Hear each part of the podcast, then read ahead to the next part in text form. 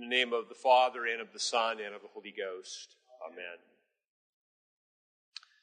The ten lepers in today's gospel were an unusual community consisting of nine Jewish men and one Samaritan. Samaritans were not usually in the same community with the Jewish people. Samaritans were not pure blooded Jews and they practiced an aberrant form of the Jewish religion. These defects excluded them from full participation in the community of God's chosen people. Leprosy was a disease that made one unclean, according to the Bible. Thus, the nine Jewish lepers were also not able to participate in the Jewish community. Leprosy made these Jewish men like Samaritans. They were a community of the unclean. According to Leviticus chapters 13 and 14, the healing of leprosy had to be certified by the priests in the temple before a person could re enter the community. Thus, when Jesus said to the lepers, Go show yourselves to the priests, he was commanding them to follow the instructions given for the healing of leprosy in Leviticus. This divided the community of the lepers. The Samaritan leper could not go show himself to the priests. Even when cleansed of his leprosy, he would remain outside of the Jewish community. Obeying the command to go show yourselves to the priests required faith. The lepers began to walk toward the temple before there was any evidence that their leprosy had been healed. They had to believe and trust God's word with their actions. The gospel says, quote, as they went, they were cleansed. This recalls the Exodus in which God commanded Moses to begin to lead the people toward the Red Sea before he had actually parted the waters. Faith that believes God's word and acts on it can be contrasted with unbelief. For example, Matthew 13:58 gives this commentary on Jesus' ministry in his hometown of Nazareth. Quote, Now, he did not do many mighty works there because of their unbelief. A faithless leper would have demanded that the healing take place first before he was willing to make the journey to the temple. And he would not have been healed. As Hebrews says, chapter 11, verse 6, quote, Without faith, it is impossible to please God.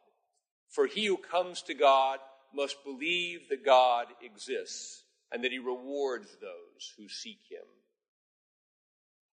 Faith leads to obedience, and obedience is the evidence of faith. Sometimes this connection is misunderstood.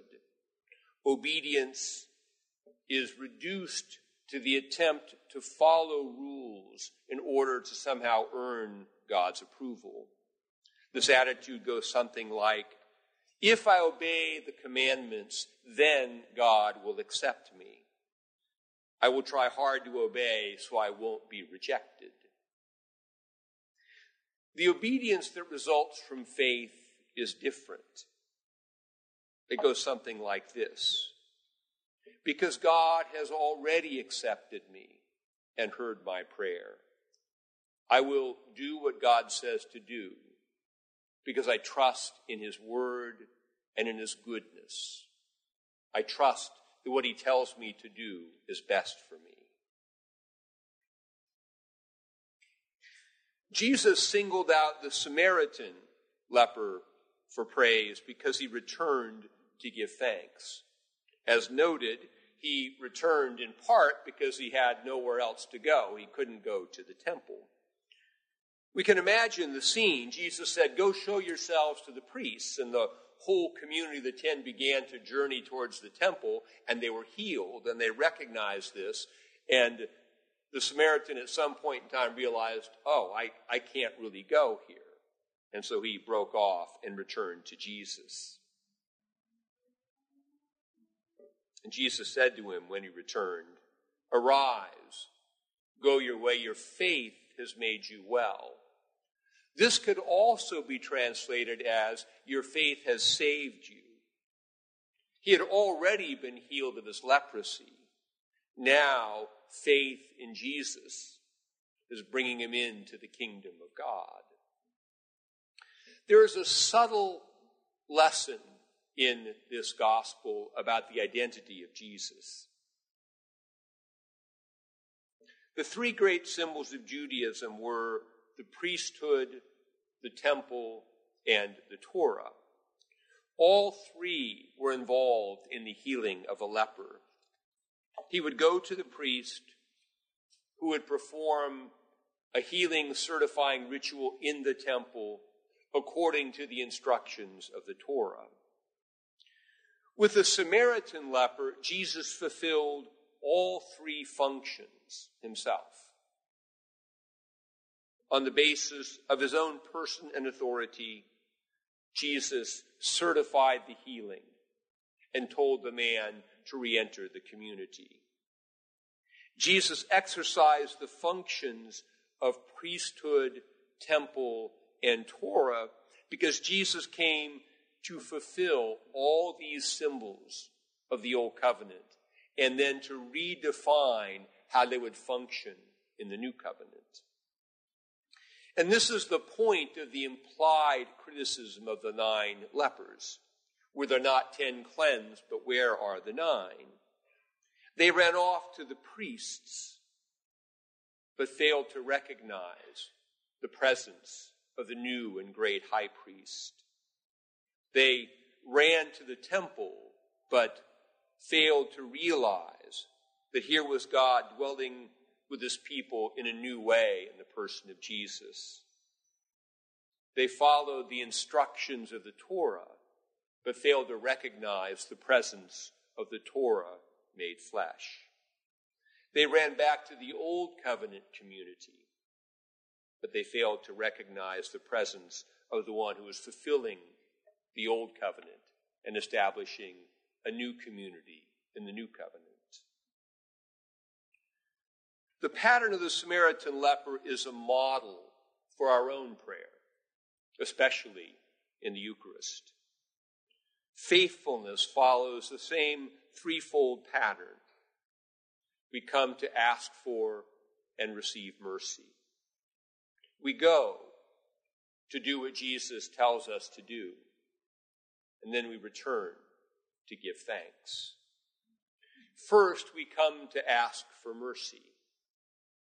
We ask God to guide us, to strengthen us, to provide for us, and to heal us. And because we are the new covenant temple, and Jesus is our mediator and advocate, Jesus hears our prayer. As 1 John chapter 5 verses 14 and 15 say, quote, this is the confidence that we have in him that if we ask anything according to his will, he hears us. And if we know that he hears us in whatever we ask, we know that we have the petitions that we have asked of him. We may not yet see or understand the answer, but this delay is not a problem. Our life in Christ is eternal. Eternity is a long time and God is faithful. Second, we go, as Ephesians chapter 2, verse 10 says, to do the good works that God has prepared for us to walk in. As we pray for healing and wait for Jesus to answer us, Jesus tells us to go and do what he has told us to do. He wants us to obey his commandments. He wants us to believe in him and to love each other as he commanded us, so that the world may know that we are his disciples. He wants us to use our gifts to serve other people in the same way he has come to serve us. He wants us to be faithful witnesses in the world. The gospel teaches us that our obedience to his word is part of our healing. As we go, we are healed. The epistle today refers to this manner of life as walking in the Spirit. We receive life from God in Christ through the Spirit, in the sacrament, in our prayers. We are given grace by the Spirit to go out into the world to do good works. As we live this life of prayer and faithful obedience, new virtues are produced in us in the place of our old sins. As the epistle says, quote, the fruit of the Spirit is love, joy, peace, long suffering, kindness, goodness, faithfulness, gentleness, self control. As we go in the Spirit, we are healed by the Spirit. Third, we return to give thanks. The word Eucharist means thanksgiving. It's instructive that the central service of worship in the church is precisely a return to give thanks. The completion of the faith and obedience that leads to healing is to be continually thankful to Christ. Many people receive blessings from God, but do not return to give thanks. They come only when they need something from Him again. It is only as we live grateful Eucharistic lives that our faith in healing are completed and made eternal. We acknowledge Jesus is more than a mere helper in time of need. We confess him as the Alpha and the Omega, the beginning and the ending of our faith, the source and giver of everything that is good. As we return to give thanks, the faith that heals us and gives us temporal blessings becomes the faith that is eternal and establishes our place in God's eternal kingdom. And Jesus says to each of us, Go in peace. Your faith has saved you. In the name of the Father, and of the Son, and of the Holy Ghost.